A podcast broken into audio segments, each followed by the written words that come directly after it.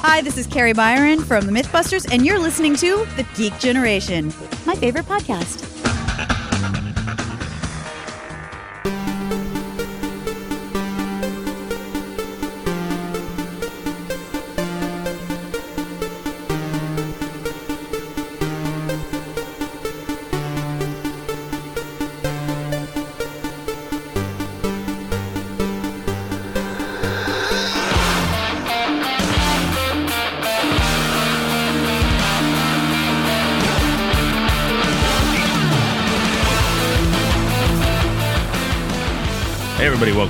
Generation, episode 156.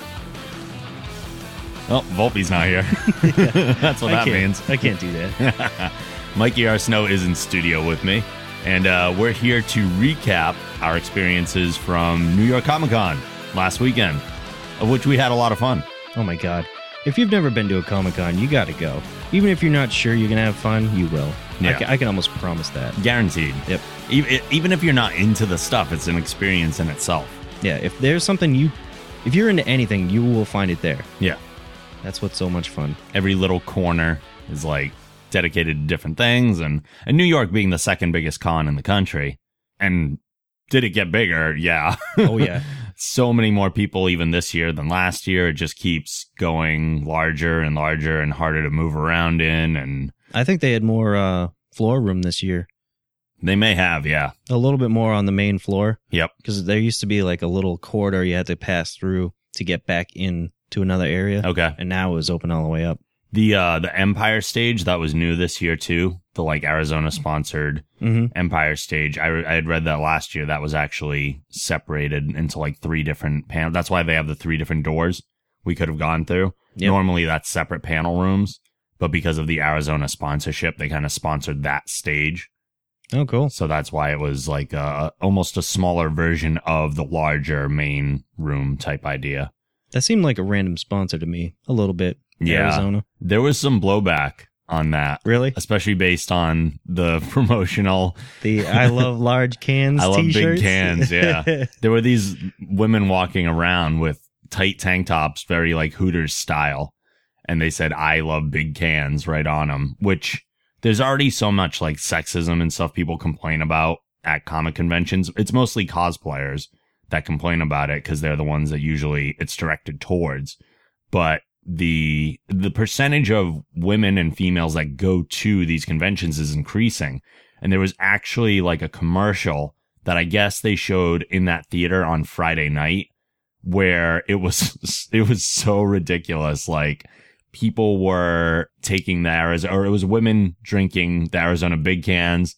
And then like it was overflowing out of their mouths and doing like wet t-shirt type things. Oh. And people were like getting, it was so blatant, I guess, that people were actually going, Oh, like not, yay. Wow. They were actually, they railed against it and those got removed from the rest of the convention because of all the complaints of sexism and stuff. Oh my god, that's funny. Yeah, Because right. I, I thought the I liked the t-shirts. I thought they were funny. I thought just a little bit of humor thrown in there. but Yeah. I didn't know about the video. Yeah, the video is a little much. The I bet there are still people that complain about the actual t-shirts though. Yeah.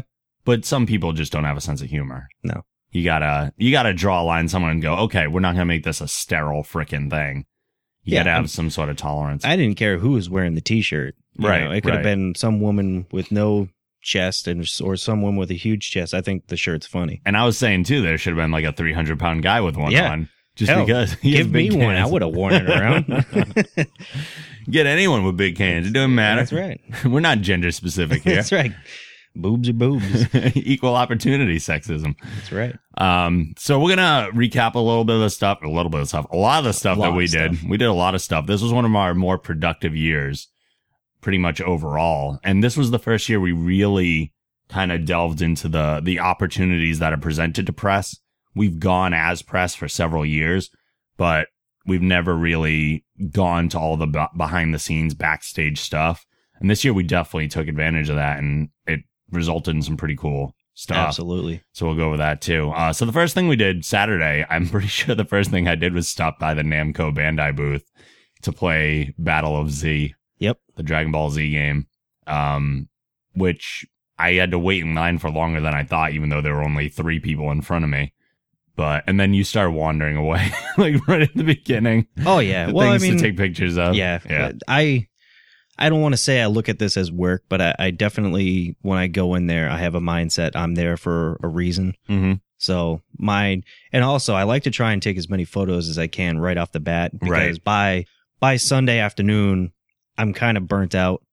So I got to go in hot, Yep. get it done, Get her done. get her done. Yeah. Oh yeah, you were all over the place. Yeah, Sometimes I was like, "Where'd Mikey go?" Yeah. I know he's taking pictures. I just don't know Yeah. where he went. Yep. I mean, I always tried. I mean, it's kind of set up in a grid, and I always try and go around what I would say was like a block. Yeah. But a lot of times, by the time I got back, you had started to leave. I'm Right. like, damn. We're gonna have to tether each other next That's year. right, yeah. They actually have those uh, t-shirts on ThinkGeek that are proximity ones, where it will kind of like fill up the lights when you're close enough to the other person. Really? Yeah, I'm thinking we might need That's something awesome. like that. Yeah. Just get some sort of proximity sensor so we know where each other are. That's cool. Yeah. Uh, so we I played Battle Z uh, a little bit. The only thing that annoyed me about it, I enjoyed the game. The only thing that annoyed me a little was that I was looking at the the character select screen and it was like Vegeta and Goku and and I was like, yes, Trunks. Oh, Trunks with the sword. Yes, that's what I want to play as. I'm gonna hit that. Why am I playing as Goku?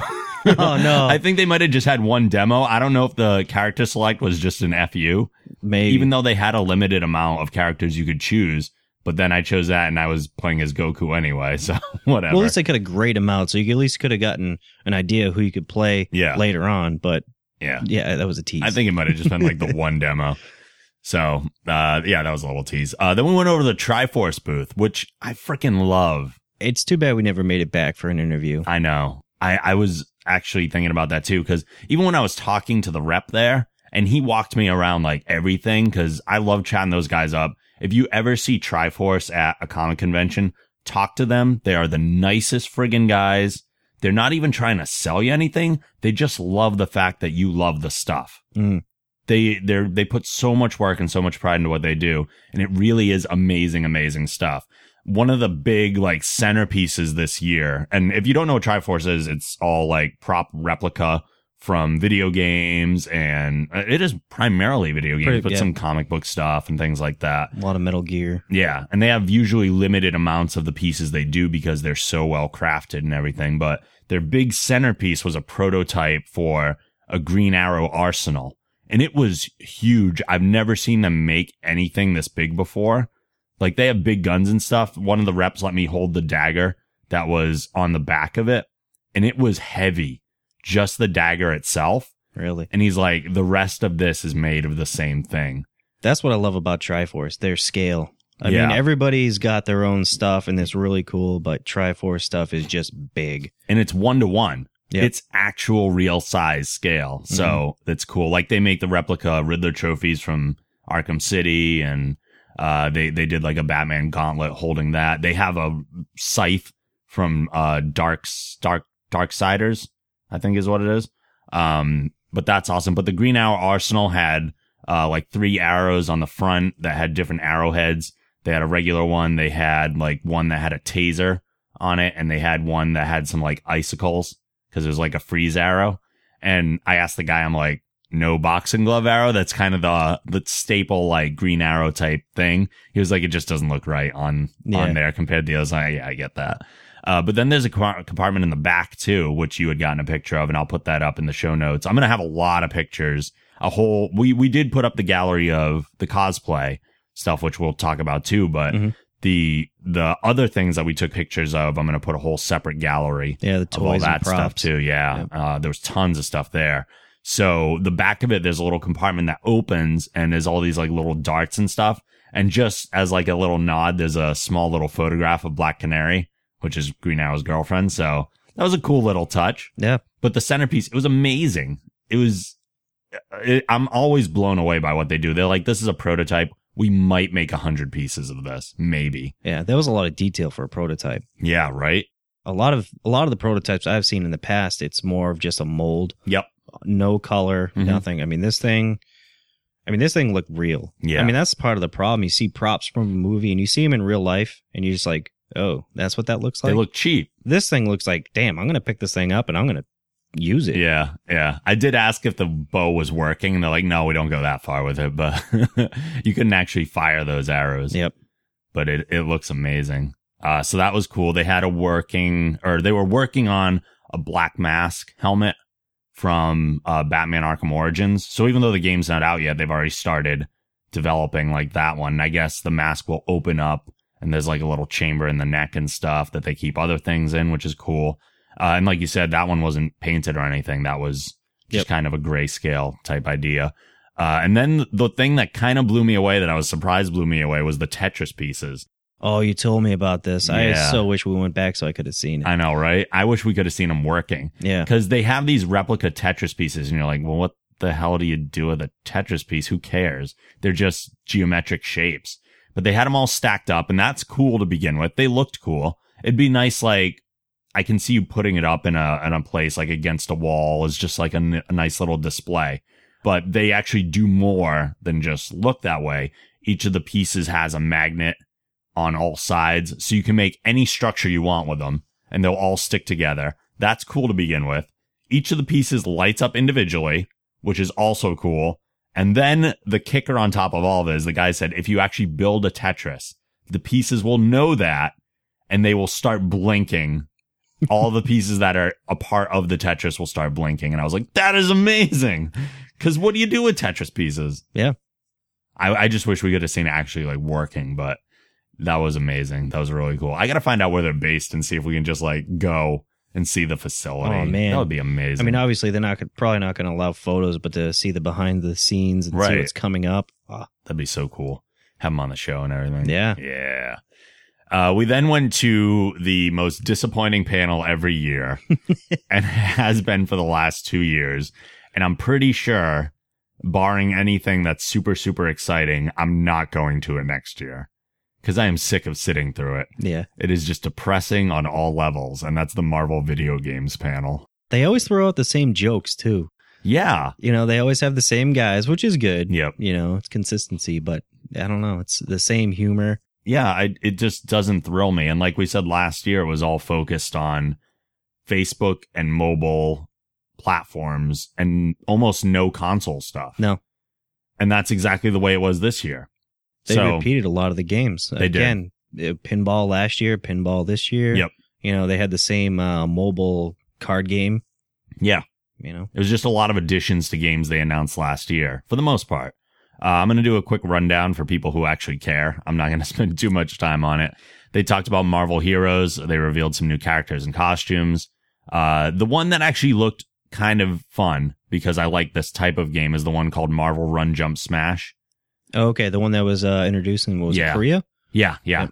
It's already out overseas, uh, and I think it might be out soon or now, or I don't know, for uh, local markets. But it's an action runner uh, for iOS, Android, and Windows Mobile, and I, I just like that kind of game. I like those runner type games, and you switch characters in mid level yeah, it's kind of like stuff. a and- kickback to an arcade game. yeah, which yeah, is fun. yeah. Like I, I get that kind of iOS game. If that's what you're gonna do, that's fun. But don't make your whole friggin' catalog all mobile and Facebook and garbage yeah, like that. that's disappointing. Yeah, very. Uh, then they want Marvel Pinball, which is console, but it's pinball. It's like Marvel can't do a real video game. They have to do all these weird other ones that are not action games or adventure games or anything like that. Yeah, that's my problem with the mobile console. You really only need to get a game that's good enough to entertain you for 20 minutes. Right. Because nobody's really going to sit down for hours on end and play on their phone. Right. So if they make a couple bucks off that, That's what it is. It's uh, to me, it just seems like a way to make a quick buck. yeah, yeah, I agree. Uh, they announced a Doctor Strange table for Marvel Pinball, which, sure, whatever. Yeah. Uh, there were a bunch of other bullshit mobile games. I'm not going to get into because they were bullshit. Yeah. I just don't care. Uh, but then the one that kind of angered me was the Thor, the Dark World mobile game, which is, uh, I forget what company does like all these, uh, but they, they were saying console quality graphics on your iOS. They didn't specify which console. Yeah. And then they showed a lot of video of it. And I mean, it, it looked decent, you know, for a mobile game. Mhm. But my problem was your hands are going to be all over the thing. Yeah. A lot of the games that are decent, they almost give you an area where your hands are going to be, Mhm. so you're not blocking the screen. Right. They didn't offer that. That and playing on those is just obnoxious. Yeah. Like we've been playing Plants vs. Zombies and stuff. I, I tried it. I had to stop playing because I kept putting plants in the wrong spot. Yeah. It's frustrating. Yep. They just don't control as well. But if you have something too that has quote unquote console quality graphics, why not just put it out for the console too? Like, I don't I don't get it. It's I would I don't even mind the style of game that it is. Like it it wasn't the typical third person behind the back over the shoulder action adventure type game and that's fine. Do something different. We don't care, but puts more stuff out for the consoles. I just feel like they have lowered they've lowered their expectations and that's where the mobile platform comes in. It's a field of lowered expectations, really. And when you can pay a couple bucks for something, they're like, oh, okay. Well, even if you only play for 20 minutes, we already got your money, so we don't care. And if you play for longer, then we're going to have all these microtransactions that you can continue to pay for, even though you bought the game. That thing's a leech. Oh, it's awful. So now that we've ranted about that, the reason we actually went to, or that I made everyone go to the Marvel video games panel, uh, was to see Lego Marvel Superheroes, That Which- looks like a lot of fun. which looks awesome. The demo's out now, and I've played it, and it's fun as hell. It is so much fun, and I can't wait to play the full version, um, which actually comes out this Tuesday. It comes out on the 22nd. So that's amazing. But they announced uh, a crapload of new characters. The only thing I wish is that they spend more than five minutes talking about the game and they showed a little more than just like stills of the new characters. But they did show some gameplay with like vehicles and stuff, which was cool. And actually, they had an accidental reveal in there where they showed She Hulk and they hadn't announced her yet. And they were like, oh, well, Oh, there's yeah. another character. Yep. Uh, but they announced, I'll do a quick rundown. They announced Electro, Shocker, Pyro, Nightmare, Absorbing Man, Malekith, who's also the villain in the new Thor movie, uh, Kurse, who you'll also see in the new Thor movie, Taskmaster, Power Man, Iron Fist, Havok, Polaris, Moon Knight, the Future Foundation, Aunt May, Yeah, which was was, th- that got applause. Yep. That was hilarious. And she hits people with her purse and stuff. That's like her only attack. And then uh their big one that they almost skipped over was Superior Spider-Man, which is the Spider-Man that has Doc Ock's brain in him. That's why he had like the extra arms coming off and stuff. So they announced all those characters. And for people who don't know, this game is supposed to have over 100 playable Marvel characters. Yep. Yeah, you forgot one actually. I did. Yep. The uh, Stan Lee Hulk. Oh, they had that. That they had announced that one before. Oh, okay. But All right. but that's awesome too. Yeah. But that one, I guess that's something you just have to encounter. It's Yes. not necessarily something that has to happen. Or Right. is it? uh, I, well, he's someone you can unlock. Yeah. But I think he's not easy. They said he was hard to find, hmm but Stan Lee is in there. I think in various different power things. Like you have Spider Man's powers, Hulk's powers, and they're all Stan Lee's, just different versions of them. I believe the game has a character creator too, where you can create something and then assign whatever powers you want Oh, to that'd it, be fun. which is cool. Yeah. Because we're gonna have Red Berserker Hulk. I was blown away by the scale of the city. Yeah. Oh my god. That's what they were showing. They were showing like all of New York. Yep. And they went above it and it was huge. Ridiculous. So I haven't I haven't bought a game for myself in a while, and I'm really thinking this might happen. Well, I'm gonna wait a little bit, I think.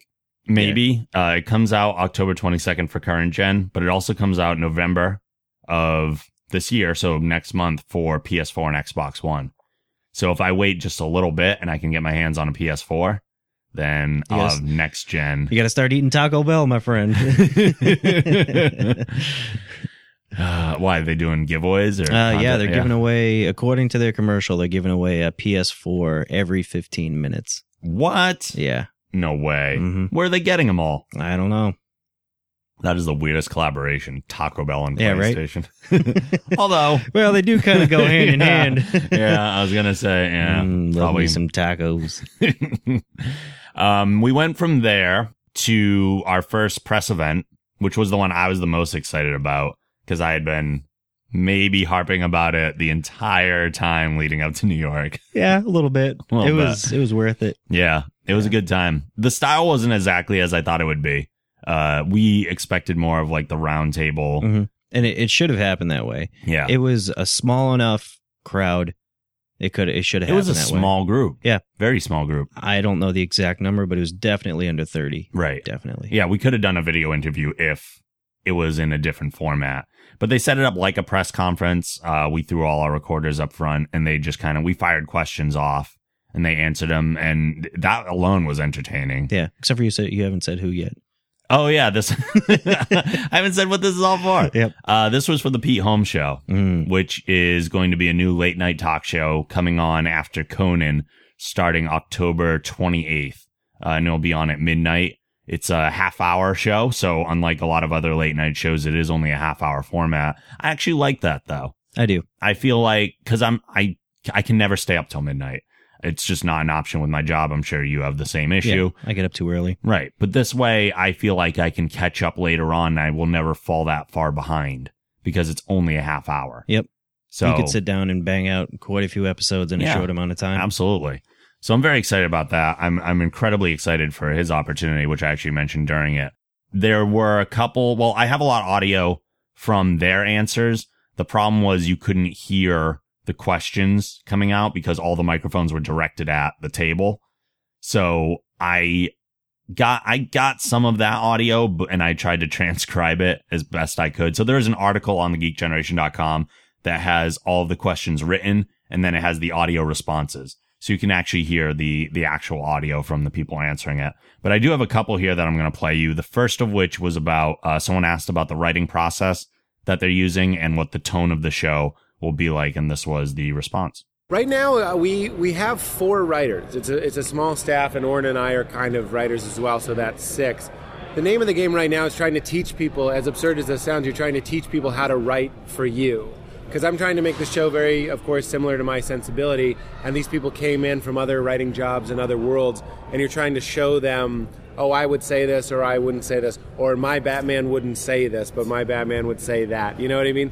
So you sound like a lunatic.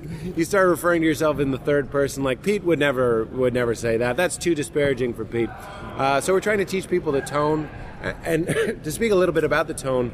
I think people. It sounds like some of you are familiar with what we do. We we're not boring. We have a little bit of an edge to us, but also at the same time, it's very positive. There's there's a little bit of a happiness and a silliness to it. Like we were just on the floor here at Comic Con, and I think the natural choice for a comedian is to kind of do nerd humor and be like, look at these idiots. Do you have a girlfriend? What do you do? What do your parents think? And like just here today, uh, the the vibe of our show is like this is the greatest. This is like we volunteered to do this. I, I feel like I know everybody because I see Deadpool. I don't know who it really is, but I'm excited to see Deadpool, and and he's excited to see Superman, and and to do a photo together. And then you have like vaguely erotic women everywhere. It's really we're we're not we're not forcing it. I am a positive person. We're not going to be saccharine and stupid and false. We're going to be authentic and real and hopefully interesting. But it's it's going to be in that sort of Conan way, not at anyone's expense. We're not here to tell you how much the world sucks or how shitty things are. Even if you had mixed feelings about Affleck being Batman, we didn't like go after Affleck. We just put him in. We just put Batman in Good Will Hunting. That's the sort of mentality we have. If you want someone to shit on Affleck, you can watch any other show. you know what I mean? Coming from an honest place too, and that's what you're teaching the writers. I think a lot. Yeah. Well, that's also true. There's there, we have like a no lying rule. I, I don't lie in my stand up.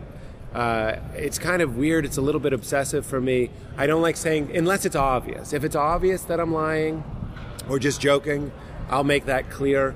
But I, I've never told a story that didn't happen or, or just fabricated something that would be hilarious. And and we're going to bring that. Two words for the show are authentic and transparent. We want it to be real. And at the beginning, when people are watching it, if we are just figuring it out and kind of flailing a little bit, we want you to see that. We want you to feel like you were involved in something that from its inception and uh, and have all of that be genuine. So when the writers are writing for me, the the strangest answer to your question is they, they have to learn a lot about me because that's what we're trying to teach them and the audience. I appreciated that answer.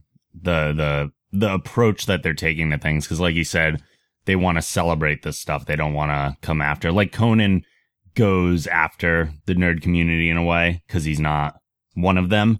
And it's funny. He does it in a really hilarious way, but I like the fact that someone who's into this stuff is going to be celebrating it while making fun of it. Yeah. So that's a definitely different tone there. And when he said that he was getting his writers to to write in his voice. I was like, well, I've been doing that since I started to stand up. So can I have a job? that was Yeah. my first thought. No, it sounds good. I'm really looking forward to the show. Yeah. You know, I love I love comedy. I mean, Yeah, how can yeah. you not love comedy? Yeah. I don't like laughing. right? right? I mean, if it doesn't make you feel good. Right. And the fact that he Something has wrong the with you. same sensibilities, he's into video games, he's into the geek culture and things like that. So, very interested in that. The other thrill of this panel for me was asking him a question myself, which I did do. Uh, and before, of course, I had to let him know how much I love him.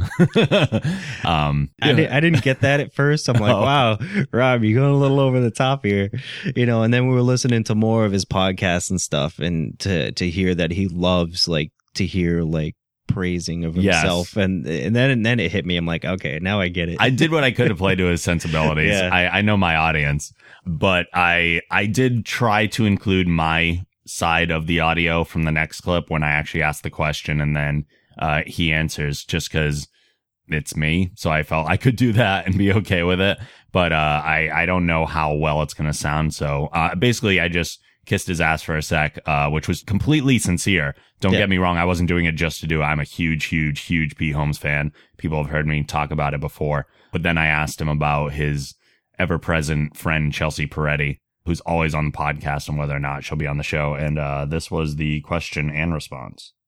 First of all, I love the podcast. Oh, thanks. And um, you say it to people all the time, but you are the absolute best, and I'm so happy that you get this opportunity. Oh, thanks, man. That's really nice. And also in regards to the show, how often will Chelsea be on?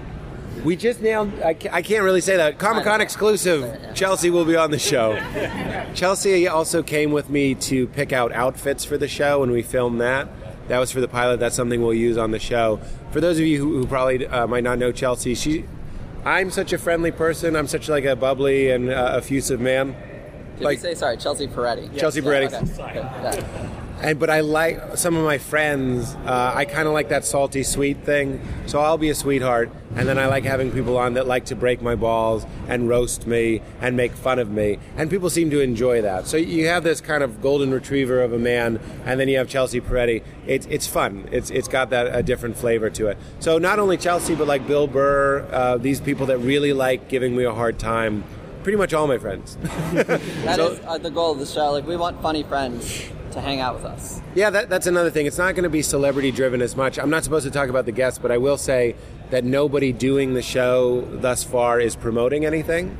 So people are coming on because they want to come and hang out and because we want to tell a specific story or we just want to bounce off each other.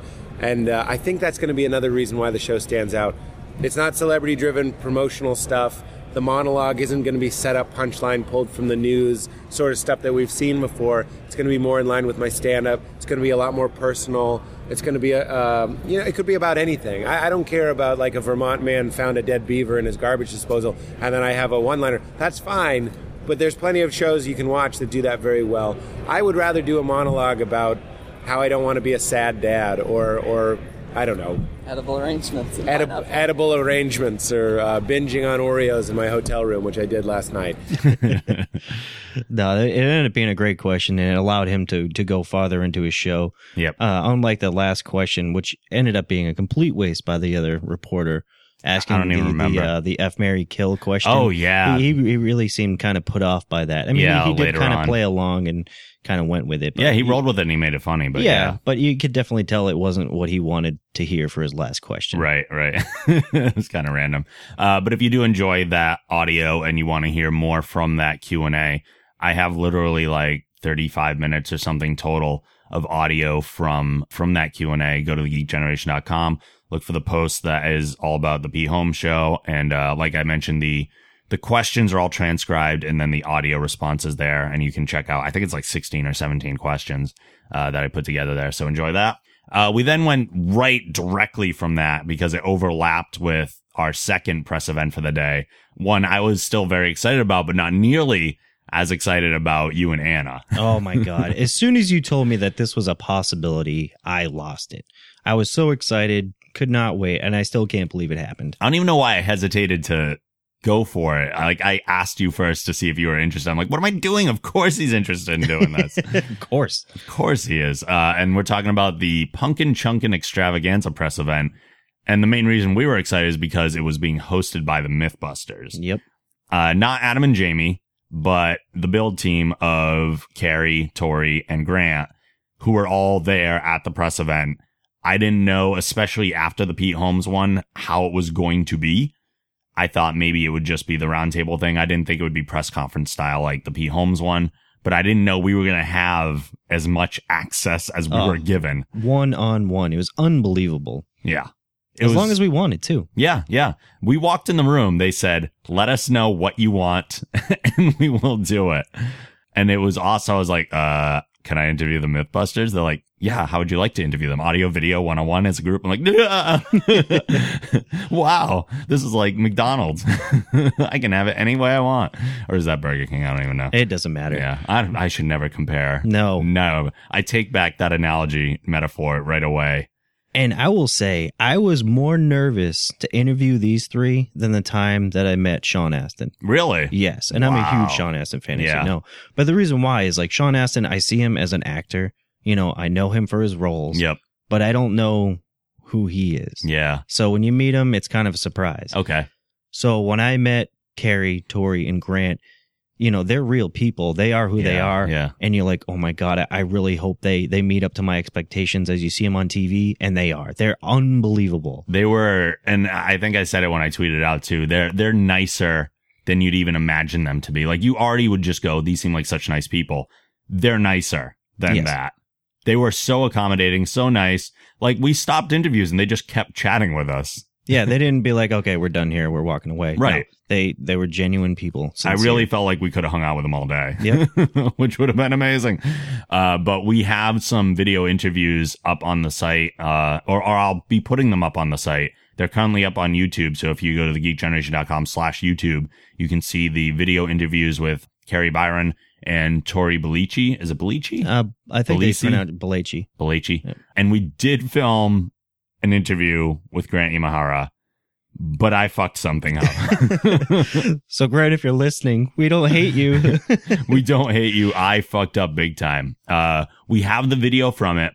We have the audio from the camera, which was far away, but then it's, there's tons of con noise in the background. I'm still trying to play with it and see if I can get the audio working. The, the audio recorder I was using did not record the audio through the microphone. So I don't have it the same way I have Kari's and Tory's. I'm doing everything I can to make it work because I loved talking to him. I thought it was a decent interview. It was a Uh, really good interview. He, he- got really excited. he did. When you see him on on the show, he gets these moments where he Mm. gets like really excited about something, and you see it. Yeah. and it actually happened in the interview. Yeah. because you guys were talking about something he was absolutely passionate about. Yeah. So it, it, it- I hope it comes together. Yeah, I, I really hope it does too. I feel like such an idiot still. Like, it's one of those, if I could just time travel back for like 30 seconds just to hit the damn button and make sure it was working right before. I'm gonna have to have you start like monitoring the audio, like throw headphones on you just to make sure. Yeah, I'll do it. Yeah, just to make just for video interviews, just make sure it's actually doing what it's supposed to be doing. Although you might not still not have known because I think it still sends it to the headphones, even if it's not. It was monitoring the audio, it just wasn't recording the audio. Okay. So I don't know. We'll figure out something. But I screwed that up. But we do have the Kari and the Tory video interviews up there. But I'll play you the audio from Kari and Tory so you can listen to those here. If you want to go check out the videos again, check YouTube, and I will be putting them up on thegeekgeneration.com so you can see them all in one place there. So uh, first up, the uh, these are both maybe like three to five ish minutes each. First one was with Kari Byron. I am here with uh, Kari Byron from Mythbusters Hello. who'll be hosting the Punkin Chunkin Extravaganza on Science Channel. Mm-hmm. Uh, what do you think the appeal of the Punkin Chunkin contest is? Well, th- as a whole, the contest is insane. It's Mm-hmm. a, this amazing charity event. It brings out over 100,000 people come to this event where they try to fling pumpkins as far as they can by any means necessary. Mm-hmm. Air cannons, trebuchet, catapults, centrifugal force machines. It's nuts. And it's just really fun to watch. But it's really just a feat of redneck engineering at its finest. And that's what it's really about. Have you entered the contest yourself? I the time and money it takes. I mean, this is this is a lifestyle. Yeah. People spend all year long and every spare dime to make these giant pumpkin chunkers. It's Mm-hmm. it's nothing you can just do part time. Sure, I got this MythBuster gig. It takes up most of my time. Yeah. Now you have an art background yourself, which brought you into the MythBusters world, correct? Mm-hmm. Um, what would you be pursuing had the show not taken off the way that it did?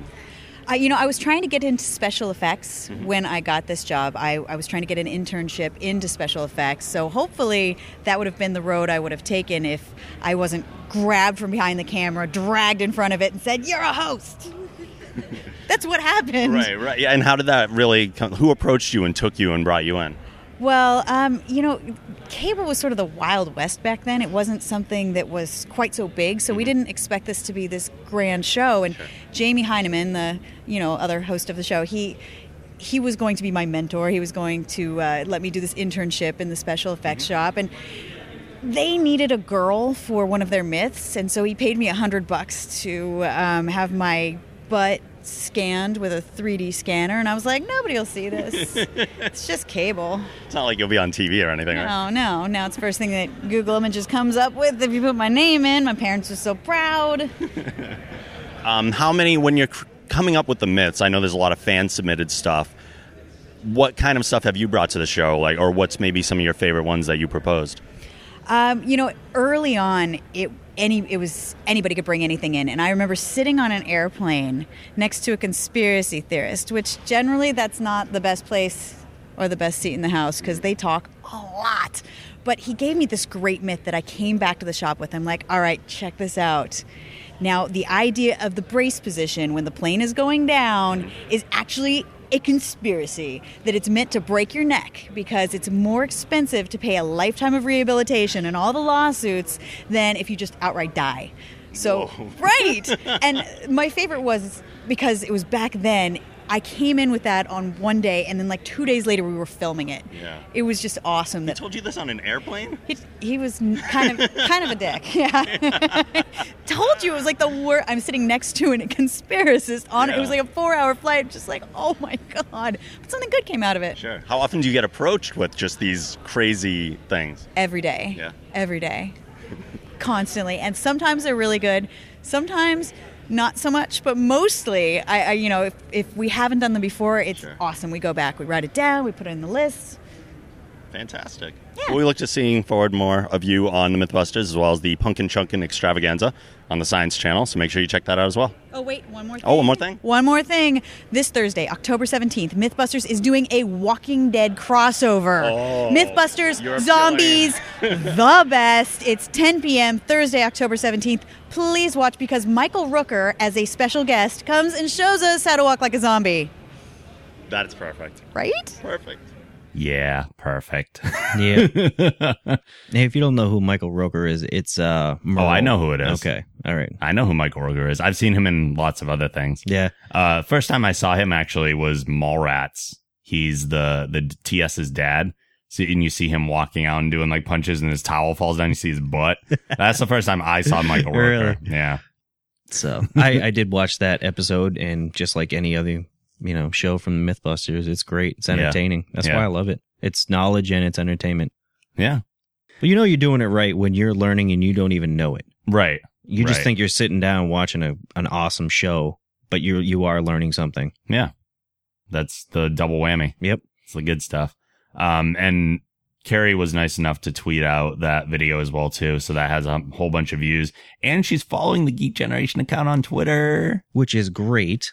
Yes, I love that. considering the fact that she has like 300 something thousand followers and then you go oh she's probably one of those people that just follows anybody that like she works with or does like any collaboration whatsoever she only follows a little over 300 people That's not a lot. so we're in a special That group is a special group. no, that's awesome. I was very happy about that.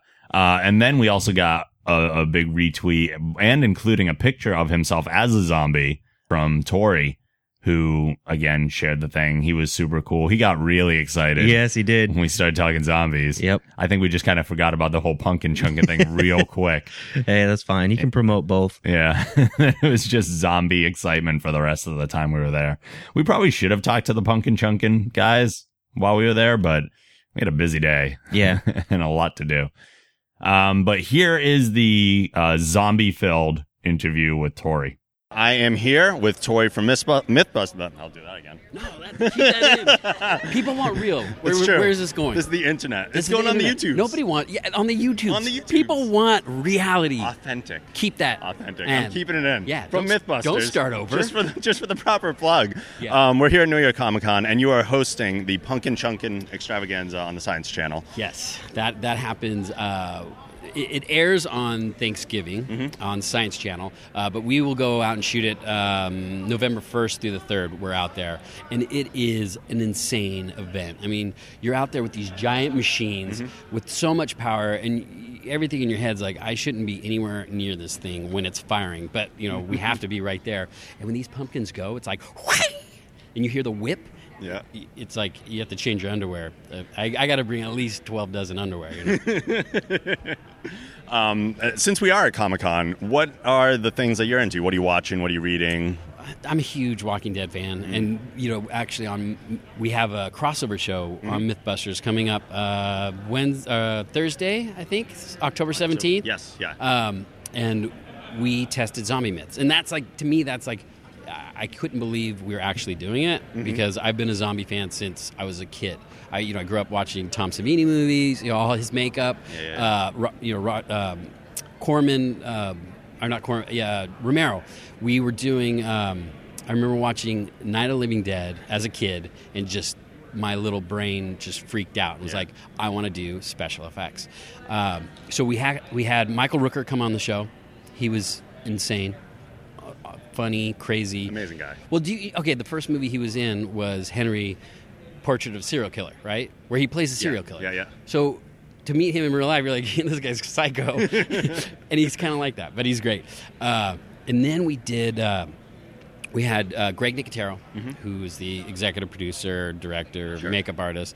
Um, he's a friend of mine, so I called him up and I was like, "Is there any way we can get you to come up, or we'll come down?" And he's like, "Come down to the shop." So I got to go down to KNB Studios and get turned into a zombie. Nice. It was the best day of my life.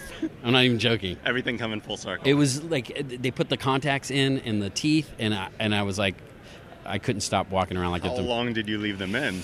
Uh, it was probably a good three hours. Yeah? The makeup took about an hour to do. Uh, and as they were putting it on, you're like looking in the mirror and you're like, oh man, my face looks really trash. I look like I got hit by a truck. Sure. But as soon as the contacts went in and the teeth went in, it was just like, you just you went into character. It was just amazing.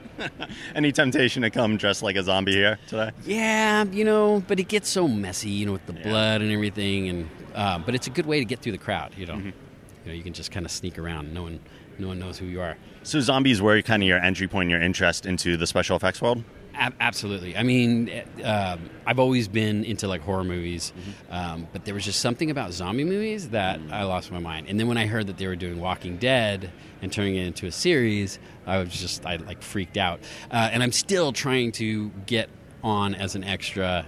As a zombie, Yeah. I keep talking to Greg, and I'm like, dude, just like I'll fly down to Atlanta or wherever you know in Georgia. I'll come over. He's like, you come out, I'll turn you into a zombie and put you in. So As a uh, zombie enthusiast, do you have the escape scenario or the the apocalypse plan in your brain? I, you know, I, I think my favorite tactic is dressing up like a zombie Mm-hmm. and just kind of you know blending in. my did you guys see the movie uh, Zombieland? Yeah, yeah. My favorite was Bill Murray. You know, and he was like, "Oh man, I can just get on." You know, he goes and goes plays goes to go play golf, and he's like, "I get on every day. Like there's no lines."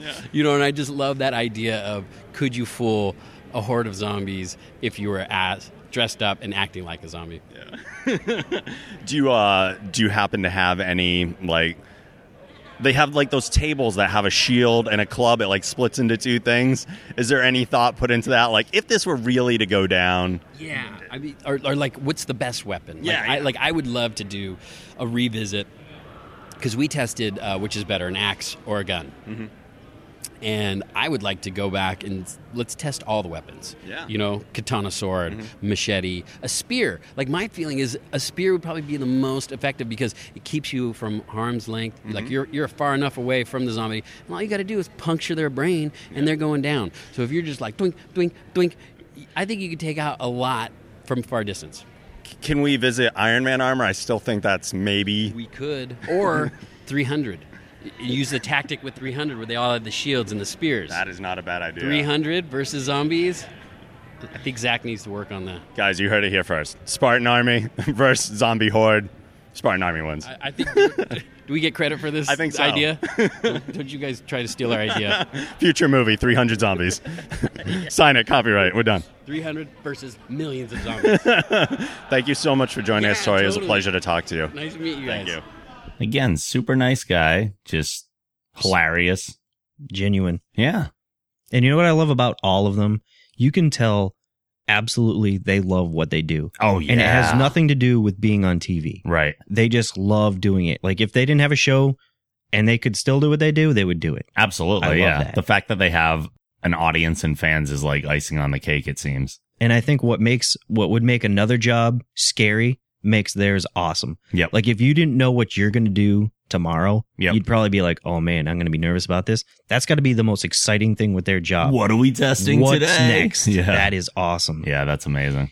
The only thing I am so upset is I did not even think to ask for an autograph from anybody. Oh, any of the MythBusters? Yeah.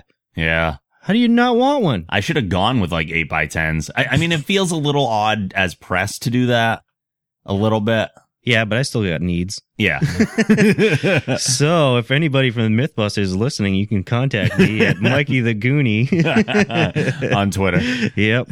He'll actually tweet back I to will you. tweet back.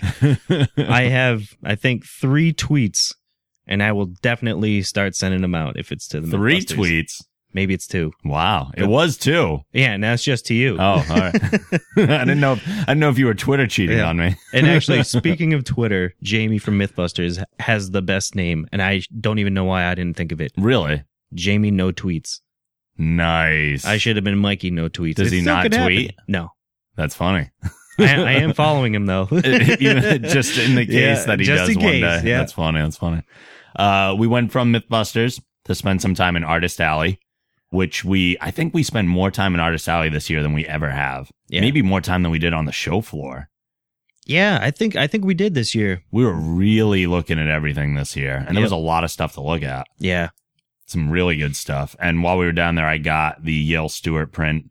We had had Yale on a little while ago, saw him at Boston Comic Con, and I really wanted to get this print that he has of Bruce and Clark walking as kids, and they have the adult silhouettes behind them.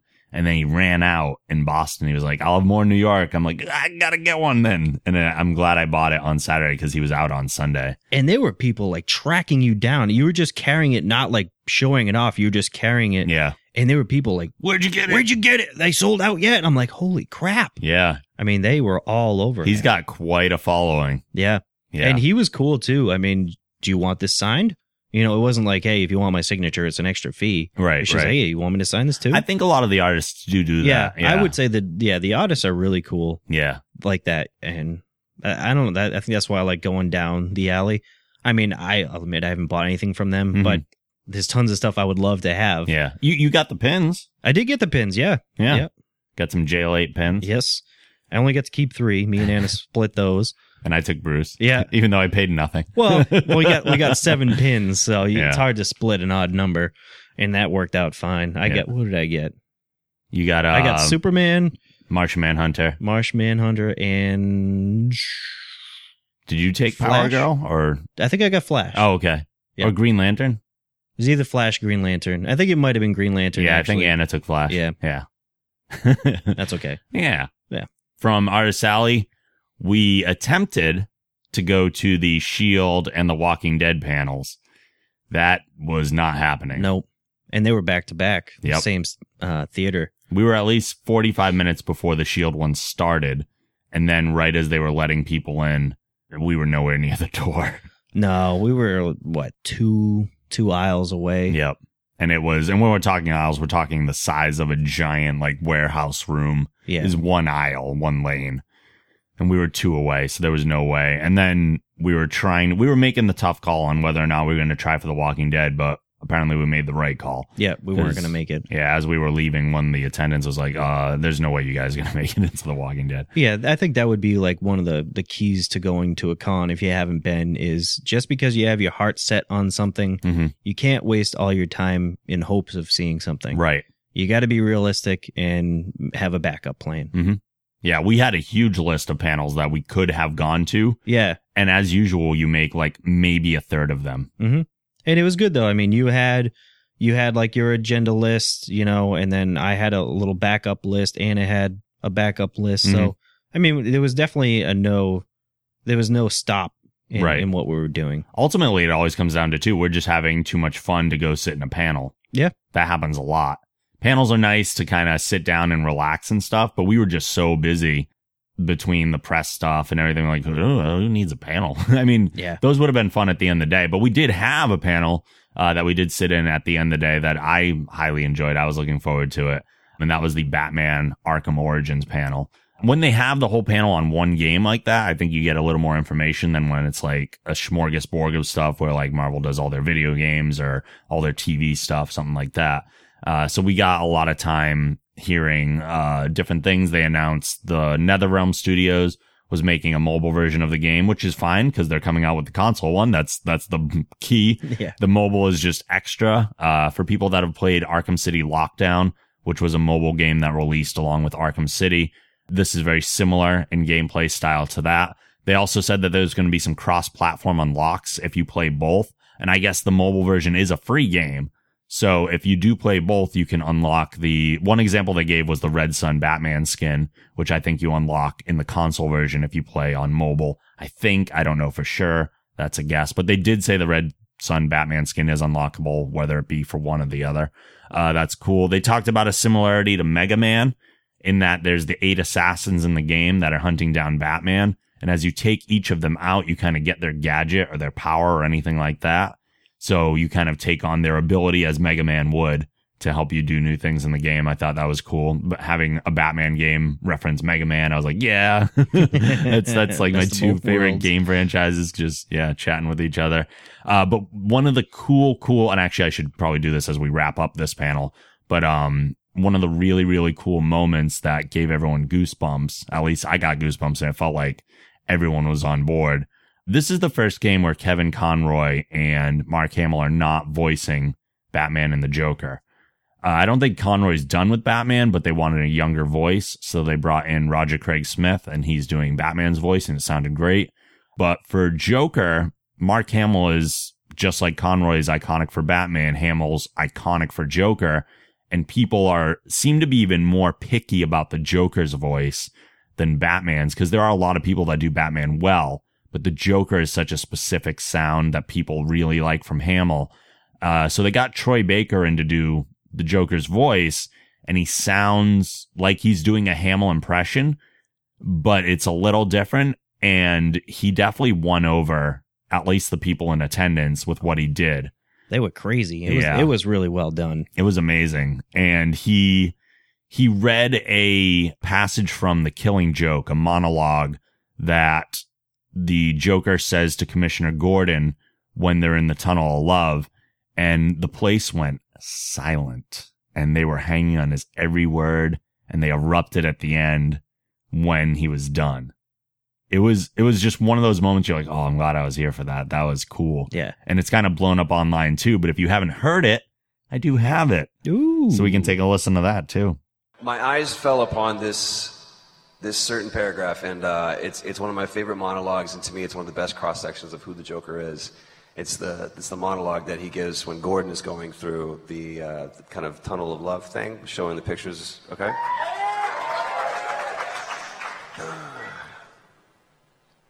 Memories can be vile. Repulsive little brutes like children, I suppose. but can we live without them? Memories are what our reason is based upon. If we can't face them, we deny reason itself. Although, why not? We aren't contractually tied down to rationality. there is no sanity clause. So when you find yourself locked onto an unpleasant train of thought, heading for the places in your past where the screaming is unbearable, remember, there's always madness. You can just step outside and close the door, and all those dreadful things that happened, you can lock them away. Madness is the emergency exit.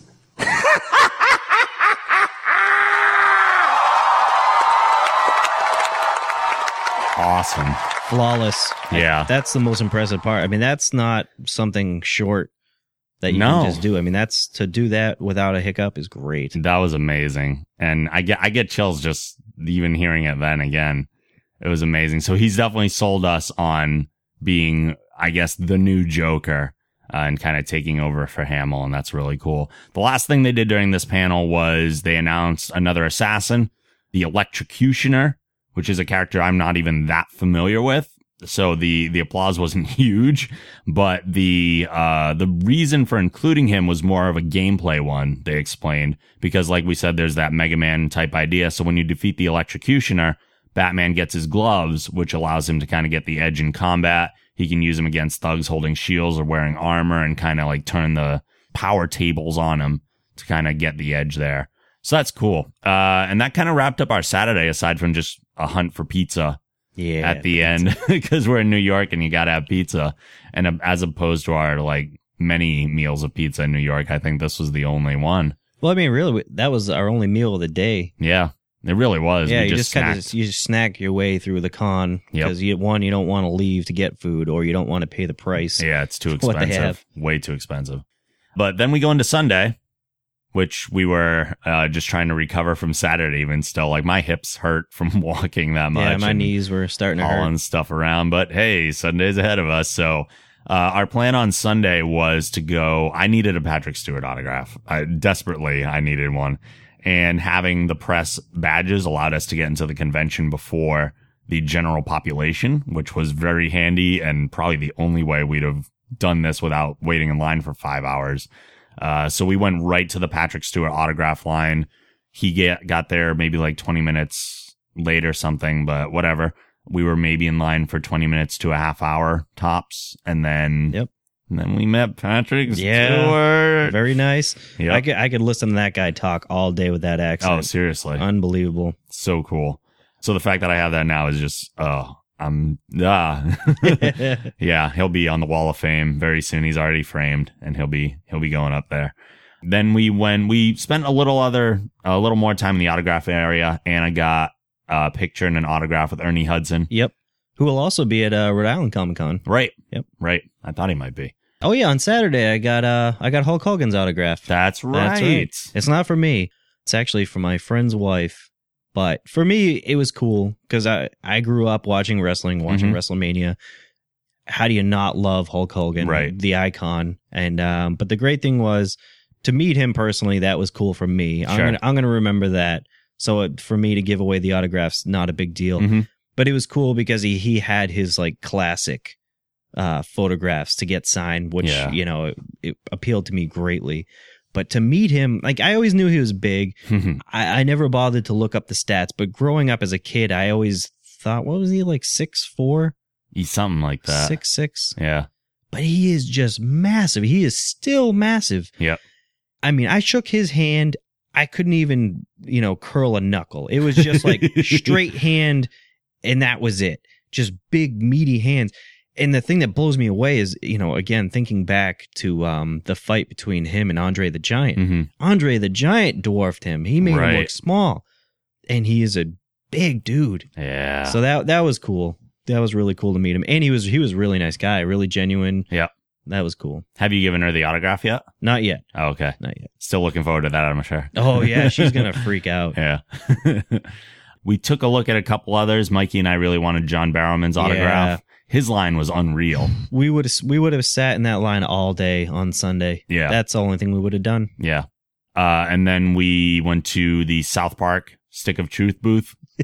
Truth booth. Yeah, that was a cool booth. That And we had got, a lot of. Uh, that was cool. It looked like it had Tom's Rhinoplasty and the post office, and it was a street Yep. in South Park. Like the buildings looked like they belonged in the show. It was yeah. great. The, the roofs were on fire. because there was a UFO that crashed Yep. the top of them, and uh, so we went inside one of the doors, and they showed us I don't know, five minutes or so, or eight minutes actually. I think it was. Yeah, I think it was eight minute gameplay video. Yeah, and the game looks awesome. It is a turn-based RPG in the classic sense. The game looks like the show. You're you're watching an episode of the show, basically. Yeah, because there was a cutscene. You watched a video, Mhm. And then all of a sudden you just kind of notice that the people are standing still. You're like, "What's going on?" Then you realize that the gameplay is actually taken over. Right, right. It's very cool, very seamless. Um, all the magic is fart based, which is hilarious.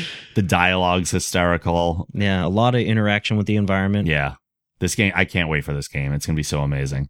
Uh, in December, sometime that comes out.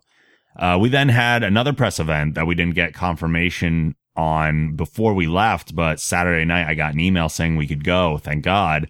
Uh, and that was the WWE Studios Halloween Horror press time. So we got to go back there. We met the, I, I don't know if he was the head of WWE Studios or a producer there, as well as the directors for See No Evil 2 and Leprechaun Origins, which were the two movies they were promoting there.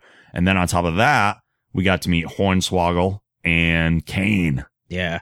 Which was very cool. That was a lot more fun than I expected because I haven't watched wrestling in a while. So Yep. I figured, yeah, whatever. But it, it was a lot of fun. Yeah. Kane's a big dude too. Yeah, he is. He's, man, his chest is Yeah. big. Yeah.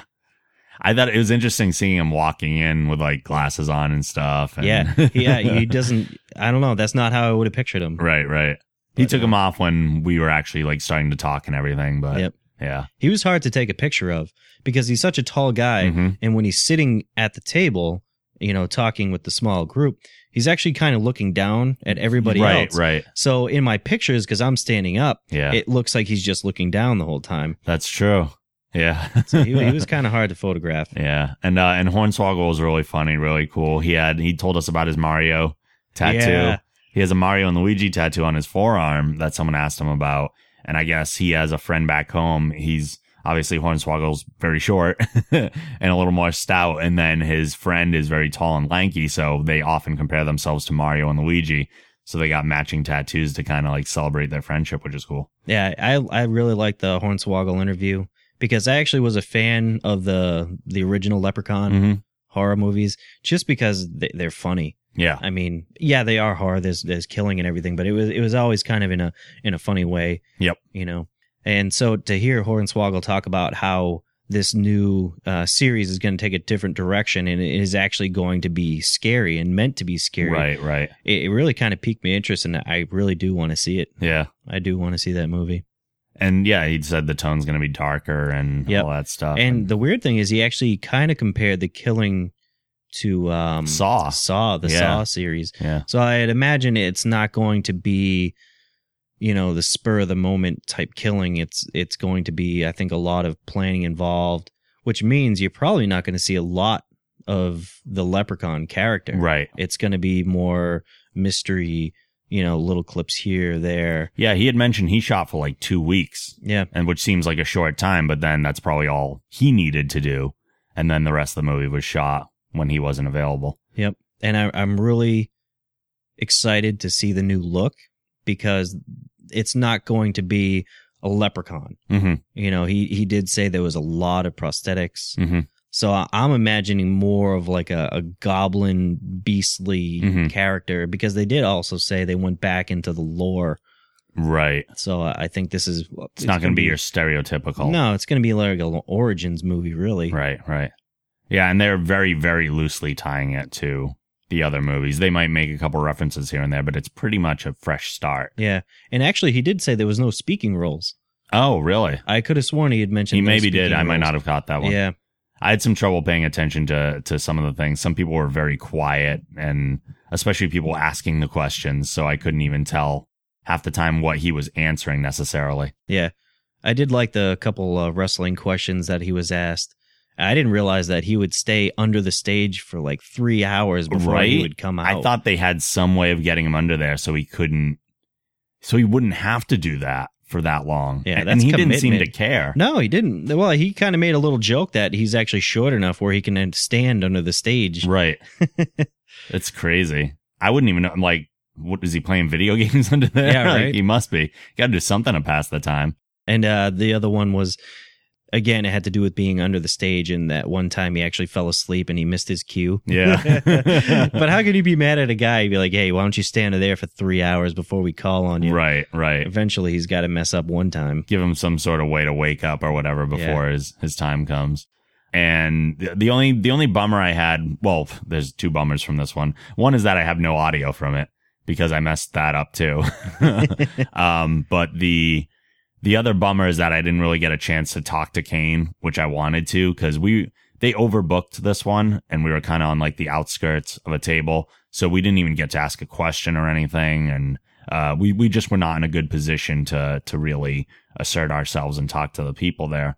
Um, but I had I'd wanted to tell Kane like how much he had been an inspiration for me getting into wrestling. I based one of my characters largely on his, uh, in combination with some others, but it was a bummer that we didn't, and they were going right to a panel afterwards. So unlike the Mythbusters and Pete Holmes, we could like take pictures with them and hang around a little bit, but they were like right out the door. Oh yeah, speaking one. of Pete Holmes, he is another gigantic man. he is a tall, tall He guy. very big. I didn't realize how tall until I took a picture with him and he dwarfed me. Yeah. Yeah. he could have been a wrestler. He could have been. yeah. Yeah. And then the the other like weird weird thing, we had gone up to the press area after all this other stuff we did and just hang out for a little while and relax and whatever before we were going home. The the day before we had seen a crazy autograph line and we had no idea who it was for and it turns out it was for Neil deGrasse Tyson. Um the the astronomer physicist type guy. And we're like I I don't did you guys even know who that was? No. Before oh okay. who has a much bigger following apparently than we realized. But then we were going to use the bathroom up in the press area and uh, one of the custodians redirected us to another area. Is like, oh, there's one over there that's open. Just go and uh, go to that one.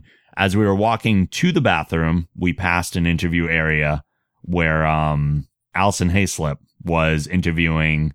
I don't even know who she was interviewing, but damn, she looked good. Uh, and she has like black hair now, and she was wearing like a black halter top and everything. I was like, she's she's almost on that goth border, and I I dig that. she was looking good. But then we went and used the bathroom, and there was someone like washing their hands at the sink and everything, and uh, we were just going over and going in, and he turned around and left. I was like, what? Holy crap, that was Neil deGrasse Tyson leaving the bathroom or as we were coming in. That was just like those little weird, surreal moments that when you're in those back areas, you kind of get access to. Yeah. I mean, that's awesome and awkward at the same exact time. Yeah. Because you're like, oh my God, here he is. But you're in a bathroom. Right. Do right. you approach him or not? I'm going to go with bathroom. Definitely no. yeah, exactly. Although there are, I'm sure, leeches out there that would have grabbed right onto that and been like, "Oh, Neil deGrasse Tyson." No one wants to be interrupted in the bathroom. shaking his hand with your wet hands. You're like, Yeah. yeah. There are definitely some things that I don't get because I'm not that pushy type of asshole. Like there, there are times when I don't even know if it was last year or the year before. After we saw the the Hardwick podcast, like we saw him again the next day at another panel. There was a huge group of people waiting around him. He was clearly on his way out. And I was like, "Fuck it, we saw him last night. I don't, I don't need to talk to him again."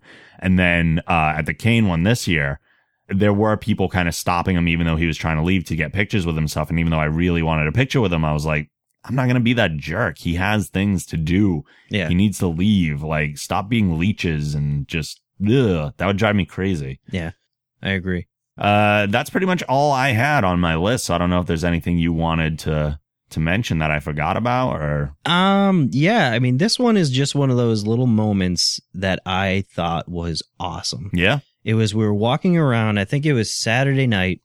Uh, we're back up on the main floor, and I think we were just looking through um what was for sale up there. And I think you pointed it out to me. There was a little boy dressed up like Wolverine. A little girl. Well, oh yeah, it was a little girl. That's, That's right. 'cause right. she had her braided hair. Yep. Uh, little girl dressed up like the comic book Wolverine. hmm And then uh, there was another guy. I got a photo of it. Another guy dressed up exactly like her. Yes. You know, full size guy. And she got so excited. She started calling out Wolverine. Yeah, Wolverine, Wolverine. So he comes back and he kneels down. Uh, they, they got a photo taken together. And as the guy was standing back up, she looks up at him and sincerely says, I love you. Yes. It was awesome. It was so cool. And then she like flicked his cigar. Yeah, With with her yeah, hand. She, like, after smacked his photo, yeah, cigar she that was in his mouth. cigar. Yeah, but I, I mean, that's just one of those really cool moments that you know only a handful of people got to see. Yep. But uh, for me, that was really cool. Yeah, no, that was awesome. I I should have mentioned that too. I was just editing photos today from the con. Yep. But again, that that photo up of those two is up on our cosplay photo gallery.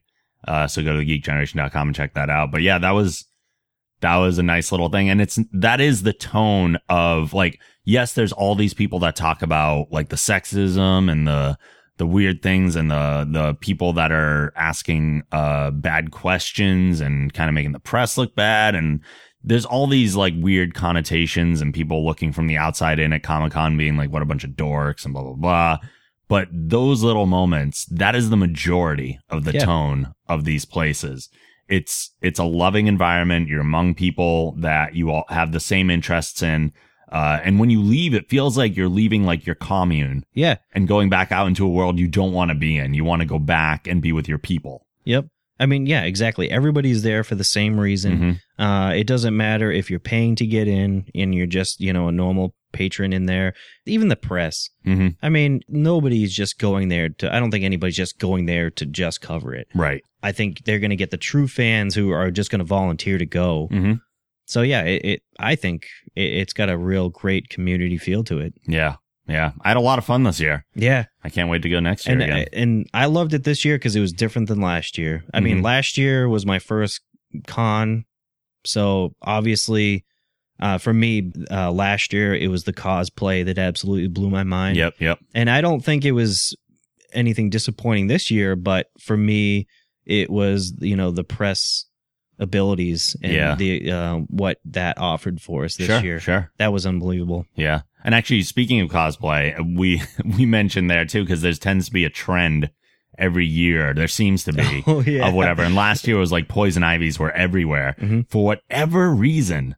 This year, the trend seemed to be guys dressing up as girl characters and not the majority of them not even making male versions, just literally dressing up as women. yeah. that seem to be I don't know if guys just want more attention now or what or because female cosplayers get more attention they're just like well we're just going to dress up exactly like them Yeah. I don't know. For me, it was like the simple costumes this year that really kind of actually kind of piqued my interest. yeah Like the guy that did the Bob's Burgers. that was awesome That one, that, I think that was my favorite this that was year. great yeah. Yeah. And he even committed and shaved his head. yeah yeah yeah I thought that was really funny and there was a Carl from uh, yes Aqua Teen Aqua Hunger Teen. Force That yep. was really good. Yep. A lot of little things here and there. Uh, you see them all over, but always very entertaining.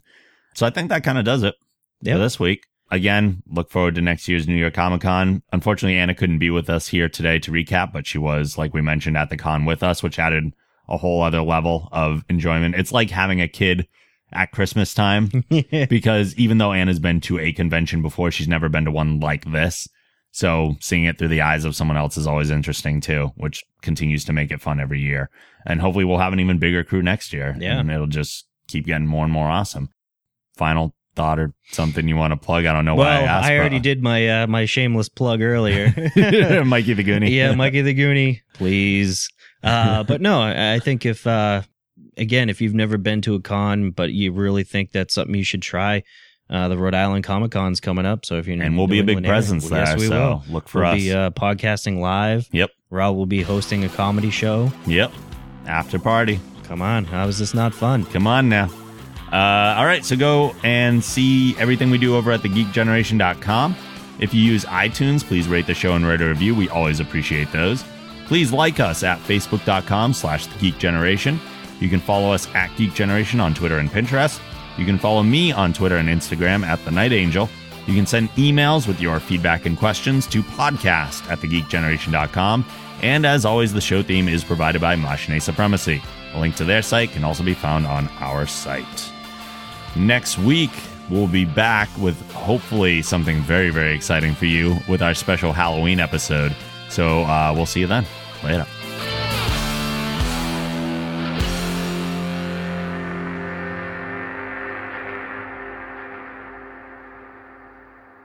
Make it so.